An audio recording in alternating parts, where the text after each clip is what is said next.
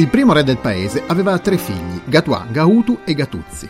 Una sera consegnò a ciascuno un secchio di latte. Gatua lo bevve tutto, Gautu un po' lo bevve e un po' lo rovesciò. Gatuzzi lo conservò con cura e il mattino dopo lo restituì al padre. Il re decise allora di affidare a Gatuzzi la ricchezza più importante del paese, le mucche. Gautu avrebbe potuto guadagnarne alcune solo lavorando con fatica nei campi, mentre Gatua se le sarebbe dovuto scordare, non poteva rimediare alla sua dabbenaggine. Così, in forma di leggenda, è riassunta la situazione del Ruanda precoloniale. I Tua, cacciatori pigmei, originari abitanti del paese, sono al più basso gradino della scala sociale e i più potenti li vogliono accanto a sé solo come giullari, come buffoni. Gli Hutu, che sono arrivati dal Camerun portando il ferro, l'agricoltura e l'allevamento, costituiscono la grande massa di contadini. I Tutsi sono dei nomadi, pastori guerrieri che in Ruanda si insediano tra il XIII e il XIV secolo, arrivando dal nord. Alcuni di loro diventano ricchi e formano elite e dinastie. Eh, ma col passare dei secoli Hutu e Tutsi si mescolano e ne scaturisce un meticciato con un'identità così forte da elaborare una propria lingua, il Kinyarwanda. Il Ruanda, infatti, è il primo paese africano a sviluppare il concetto di popolo-nazione e ciò contribuisce peraltro a preservarlo dallo schiavismo che per secoli ha devastato la madre nera. I bianchi comunque arrivano tardi, ma arrivano. Ospiti di Bismarck tra il 1884 e il 1885, le grandi potenze europee si incontrano a Berlino, armate di cartine, righello e matita. Si spartiscono l'Africa tirando linee di confine lungo meridiani paralleli che possiamo vedere anche oggi e trascurando le condizioni storiche, sociali e politiche dei territori interessati. Ma il Ruanda e il Burundi vengono risparmiati da questi cartografi così appassionati di meridiani paralleli e vengono assegnati, così come sono, alla Germania. I tedeschi però se la prendono comoda e solo il 29 maggio del 1894 il conte von Götzen rende visita a quello che è il re in quel momento, Nwami Tutsi Kigeri IV Rwabugiri, che nessuno ha ancora informato di quanto deciso a Berlino.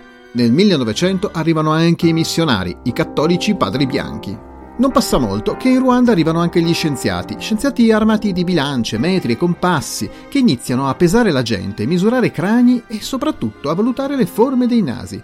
Secondo i rilevamenti degli scienziati, il naso del Tutsi medio è più lungo di 2 mm e mezzo e più stretto di 5 mm di quello di un Utu medio. E quale altra migliore prova della superiorità dei Tutsi? Lo dice anche il vescovo Léon Classé. I Tutsi sono i migliori, i più attivi, i più determinati e quindi destinati a regnare.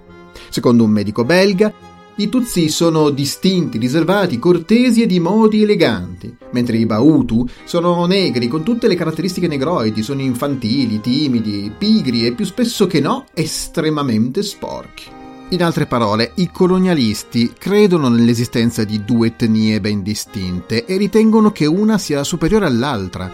Con il tempo questa convinzione mette radici sempre più profonde e radici pseudoscientifiche. L'altezza dei Tuzzi, la loro figura solitamente più slanciata, diventa un mito popolare. Seppure in ritardo, l'eco di questo mito arriva anche in Italia negli anni 60 con la famosa canzoncina Iva Tussi di Edoardo Vianello. Ma queste differenze fisiche, qualche fondamento anche minimo ce l'hanno? Eh, sì, qualche senso queste differenze ce l'hanno, così come in Sicilia si trovano persone dagli occhi azzurri che si portano dietro i segni del passaggio dei dormanni nell'isola, e non per questo però si crede che appartengano a un'altra etnia. Allo stesso modo in Ruanda si trovano individui che mantengono tratti somatici caratteristici originari, tra cui l'altezza, ma le differenze etniche tra Tutsi e Hutu quando arrivano i colonizzatori sono via via scomparse. Hanno condiviso per secoli regole di convivenza sociale, proverbi, racconti, riti matrimoniali e funerari, ora hanno pure una lingua in comune, hanno le stesse credenze religiose e gli stessi miti. Certo, nei ruandesi il senso di appartenenza a un gruppo o all'altro esiste, questo sì, ma le distinzioni riguardano soprattutto le attività lavorative, l'essere agricoltori o pastori. D'altra parte gli stessi belgi, quando devono distinguere gli uni dagli altri, non è che ce l'hanno tanto facile. E a linea di massima guardano un po', chiedono e poi introducono il criterio delle vacche. Chi ne possiede almeno 10 è un Tutsi, chi di meno è un Utu. In ogni caso, agli occhi degli europei, i nobili tuzzi appaiono troppo raffinati ed eleganti, non possono essere il prodotto tipico di quest'Africa arretrata e sottosviluppata. E allora si fa largo l'idea che siano lontani discendenti di una civiltà evoluta sin nell'antichità, quella civiltà che, sebbene africana, suscita una grande ammirazione. Secondo quest'idea, i Tutsi discenderebbero addirittura dai faraoni dell'antico Egitto, quelli delle piramidi, insomma. Io sono Daniele Scaglione e questo è Istruzioni per un genocidio, un podcast dedicato al genocidio dei Tutsi, avvenuto in Ruanda 25 anni fa. Dunque, i tedeschi dividono il paese in Hutu e Tutsi. Qualche privilegio però lo riconoscono solo ad alcuni Tutsi, non a tutti quanti. Questa divisione viene confermata dal paese che segue la Germania nella colonizzazione, il Belgio, che ha preso il controllo del regno di Urundi, così si chiama, dopo la prima guerra mondiale. I belgi si spingono addirittura più in là, introducono la carta d'identità etnica, lo fanno negli anni 30 e le carte di identità etniche, dove è indicato se una persona è Hutu, Tutsi o Tua, rimangono sino ai giorni del genocidio. Vengono tolte dal paese, cancellate solo dopo i massacri del 1994. Come in tutto il resto dell'Africa, anche in Ruanda, verso la metà del Novecento, il colonialismo va a chiudersi. Solo che in Ruanda questa fine avviene in maniera un po' diversa dal resto del continente. Se negli altri paesi la rivolta è contro i colonizzatori, in Ruanda la grande massa degli Hutu, del popolo Hutu, si rivolta contro i Tutsi e i colonizzatori, i belgi, inclusa la Chiesa Cattolica, hanno buon gioco nel fare un'inversione a U. I colonizzatori hanno diviso i ruandesi in Tutsi e Hutu e hanno detto i Tutsi sono i migliori, i più adatti a governare. Ora sostengono esattamente il contrario. Dicono che sono gli Hutu a dover governare. Questa manovra fa sì che i colonizzatori riescano a venire via tutto sommato in maniera indolore. La violenza si scatena però a danno dei Tutsi ed è una violenza anche molto strumentale.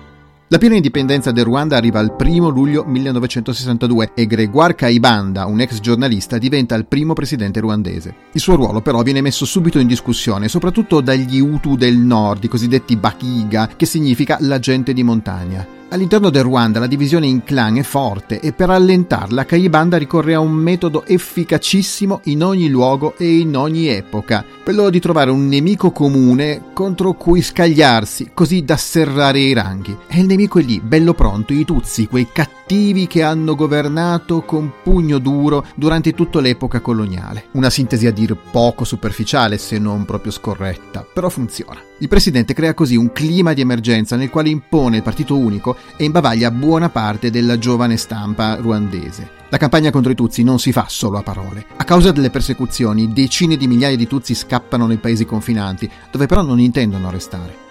Tra il 1961 e il 1967 Tutsi rifugiatisi in Burundi lanciano decine di raid nel loro paese d'origine col tentativo di rinsediarvisi. E Kaibanda scatena la rappresaglia molto dura, molto violenta, dove vengono ammazzate decine di migliaia di persone. Un numero di Tutsi non facile da stimare, potrebbe essere 150.000 come 250.000, scappano oltre confine. Siamo negli anni 60 e inizia la diaspora ruandese che si spargerà in tanti paesi, non solo quelli vicini al paese d'origine. A proposito di paesi vicini, è impossibile parlare di quello che succede in Ruanda senza tenere conto anche di quello che sta accadendo in Burundi. Anche il Burundi è molto piccolo ed è esattamente sotto a Ruanda. In Burundi, dopo la fine del colonialismo, al potere ci sono ancora gruppi di Tutsi, gruppi che governano spesso con la violenza, come nel 1972, quando il regime uccide un numero elevatissimo e imprecisato di persone. Le persone ammazzate si stima che siano 80.000, ma secondo alcune fonti sono addirittura 210.000. Sono violenze che in Ruanda hanno grande risonanza e il presidente Kaibanda, che è sempre più in difficoltà, le enfatizza. Le enfatizza e le utilizza come pretesto per scatenare l'ennesima caccia ai Tutsi del Ruanda. Ma il suo tempo ormai è finito. Il 5 luglio del 1973 un colpo di Stato porta al potere il capo dell'esercito, il generale Juvenal Abiyarimana. Abiyarimana elimina Kaibanda e una cinquantina di collaboratori, poi dichiara di voler portare pace, unità e sviluppo al paese. Queste tre parole diventano il motto del Movimento Rivoluzionario Nazionale per lo Sviluppo, il partito unico a cui per legge viene iscritto ogni ruandese. Le condizioni di vita del paese un po' cambiano, migliorano. C'è minore mortalità infantile, c'è minore povertà, molti più ragazzi vanno a scuola. Il prodotto interno pro capite, che quando Biarimana prende il potere è il più basso della regione, nella seconda metà degli anni Ottanta diventa il più alto. Le diplomazie internazionali si accorgono di questo sviluppo e, vista anche il carattere montuoso del paese, iniziano a parlare del Ruanda come la Svizzera africana. Abiyarimana dichiara di voler migliorare il rapporto anche con il Burundi, ma la situazione resta complicata. In entrambi i paesi le violenze di natura etnica, anche se abbiamo visto che di etnie differenti non si dovrebbe parlare, continuano. Nel 1983 e nel 1988 Abiyarimana si sottopone a elezioni popolari. E c'è il trucco però, perché la Costituzione prevede il candidato unico. In ogni caso, il consenso che il presidente del Ruanda ottiene è comunque alto e testimonia in qualche modo la forza della sua leadership. Abiyarimana intreccia buone relazioni con il mondo cattolico, di cui anche volendo non potrebbe fare a meno. La fine del colonialismo, infatti, non ha intaccato il potere della Chiesa, che ha un'altissima autorità morale, certo, ma è anche una grande potenza economica. Dopo lo Stato, la Chiesa cattolica è il principale datore di lavoro del paese. Preti e suore, certo, continuano a essere in gran maggioranza Tutsi, ma ai vertici della gerarchia vi sono ormai soprattutto Hutu, che presto diventano sostenitori del presidente Abiyarimana. Al pari di chi l'ha preceduto, cioè Caibanda, Abiyarimana deve fare i conti però con le divisioni tra i clan ed è per questo che cerca di tenere tutto sotto controllo. L'MRND, cioè il suo partito, il partito unico, è anche un macchinone burocratico che gestisce ogni elemento della complessa struttura del paese. Abiyarimana in persona fa sì che gli ufficiali pubblici siano addestrati a lavorare come vere e proprie spie. I 145 comuni del paese sono guidati da potenti borgomastro e sono tutti nominati dal presidente. In un comune abitano tra 40.000 e 50.000 abitanti e all'interno dei comuni vi sono i settori ancora più dentro le celle che all'incirca coincidono con le colline, l'unità geografica di base del paese. E in queste celle vivono da qualche centinaia a circa un migliaio di persone anche se non vengono perseguitati come sotto Caibanda, in questa complessa organizzazione del paese i Tutsi trovano ben poco spazio. Tra i 70 membri del Parlamento, di Tutsi ve ne sono solo due e un unico Tutsi, particolarmente fidato dal presidente, è ministro. Un solo Tutsi poi ricopre la carica di ambasciatore e un solo Tutsi viene nominato sindaco nessun Tutsi è governatore provinciale e agli ufficiali dell'esercito, in nettissima maggioranza Hutu, viene caldamente consigliato di sposare solo donne Hutu. Lo stretto controllo che esercita sul paese consente al presidente anche di immobilitare ogni singolo cittadino attraverso il lavoro pubblico obbligatorio, l'umuganda. I ruandesi vengono chiamati a riparare le strade, pulire i campi e prestare altri servizi di utilità sociale. Prima degli anni 90 controllare questa catena significa avere a disposizione manodopera, manodopera per opere anche utili alla società, ma dall'inizio degli anni 90 questo significa controllare delle truppe, delle milizie. Chi questo sistema non l'accetta o semplicemente viene visto di malocchio dal regime viene perseguitato. Nel Ruanda di Aberimana avvengono imprigionamenti arbitrari, torture, sparizioni. Ciò però, benché venga denunciato da organizzazioni come Amnesty International, non intacca l'immagine del paese all'estero. E questo un po' perché il confronto con le turbolente nazioni confinanti lo fa sembrare un'oasi di pace, e un po' perché i suoi rappresentanti sono proprio bravi, degli ottimi diplomatici. Lo stesso presidente Abiyarimana è davvero in gamba, è cordiale, simpatico e molto attivo sulla scena mondiale. Intrattiene relazioni con altri rappresentanti di Germania, Giappone, Vaticano. Il Canada invia più aiuti in Ruanda che in qualsiasi altro paese subsahariano. La Svizzera più che in qualsiasi altra nazione al mondo ma i fans più scatenati di Abiyarimana sono senza dubbio i francesi. L'amicizia tra Kigali, la capitale del Ruanda, e Parigi nasce con la presidenza di Valéry Giscard d'Estaing, detto anche Giscard l'Africano per il suo desiderio di ampliare l'influenza di Parigi nella cosiddetta Madre Nera. Nel 1975 i due stati firmano un accordo di cooperazione militare che impegna la Francia a fornire addestramento e assistenza alle forze ruandesi e quando all'Eliseo cambia l'inquilino la situazione rimane la stessa. Il presidente Mitterrand e suo figlio Jean-Christophe, commerciante di armi e per un certo tempo commissario per gli affari africani al Ministero degli Esteri francese, entrano in grande intimità con Abiyarimana e famiglia. Inarrivabile però è l'entusiasmo dell'ambasciatore francese a Kigali, Georges Matre, al punto che tra i diplomatici viene definito l'ambasciatore ruandese in Francia. Molto positiva di giudizi sul paese è anche la Banca Mondiale. E così il paese delle mille colline diventa il paese dei mille aiuti stranieri e i contributi allo sviluppo arrivano al 22% del suo prodotto interno lordo. Parlando della repressione del dissenso, la giornalista belga Colette Breckman definisce con sarcasmo il regime in Ruanda una dittatura in odore di santità. Che il regime usi il pugno duro, d'altra parte è innegabile, ma per qualcuno è un bene. Qualcuno parla di dittatura per lo sviluppo. Pochi anni e il paese sprofonda prima nella miseria e poi nel genocidio.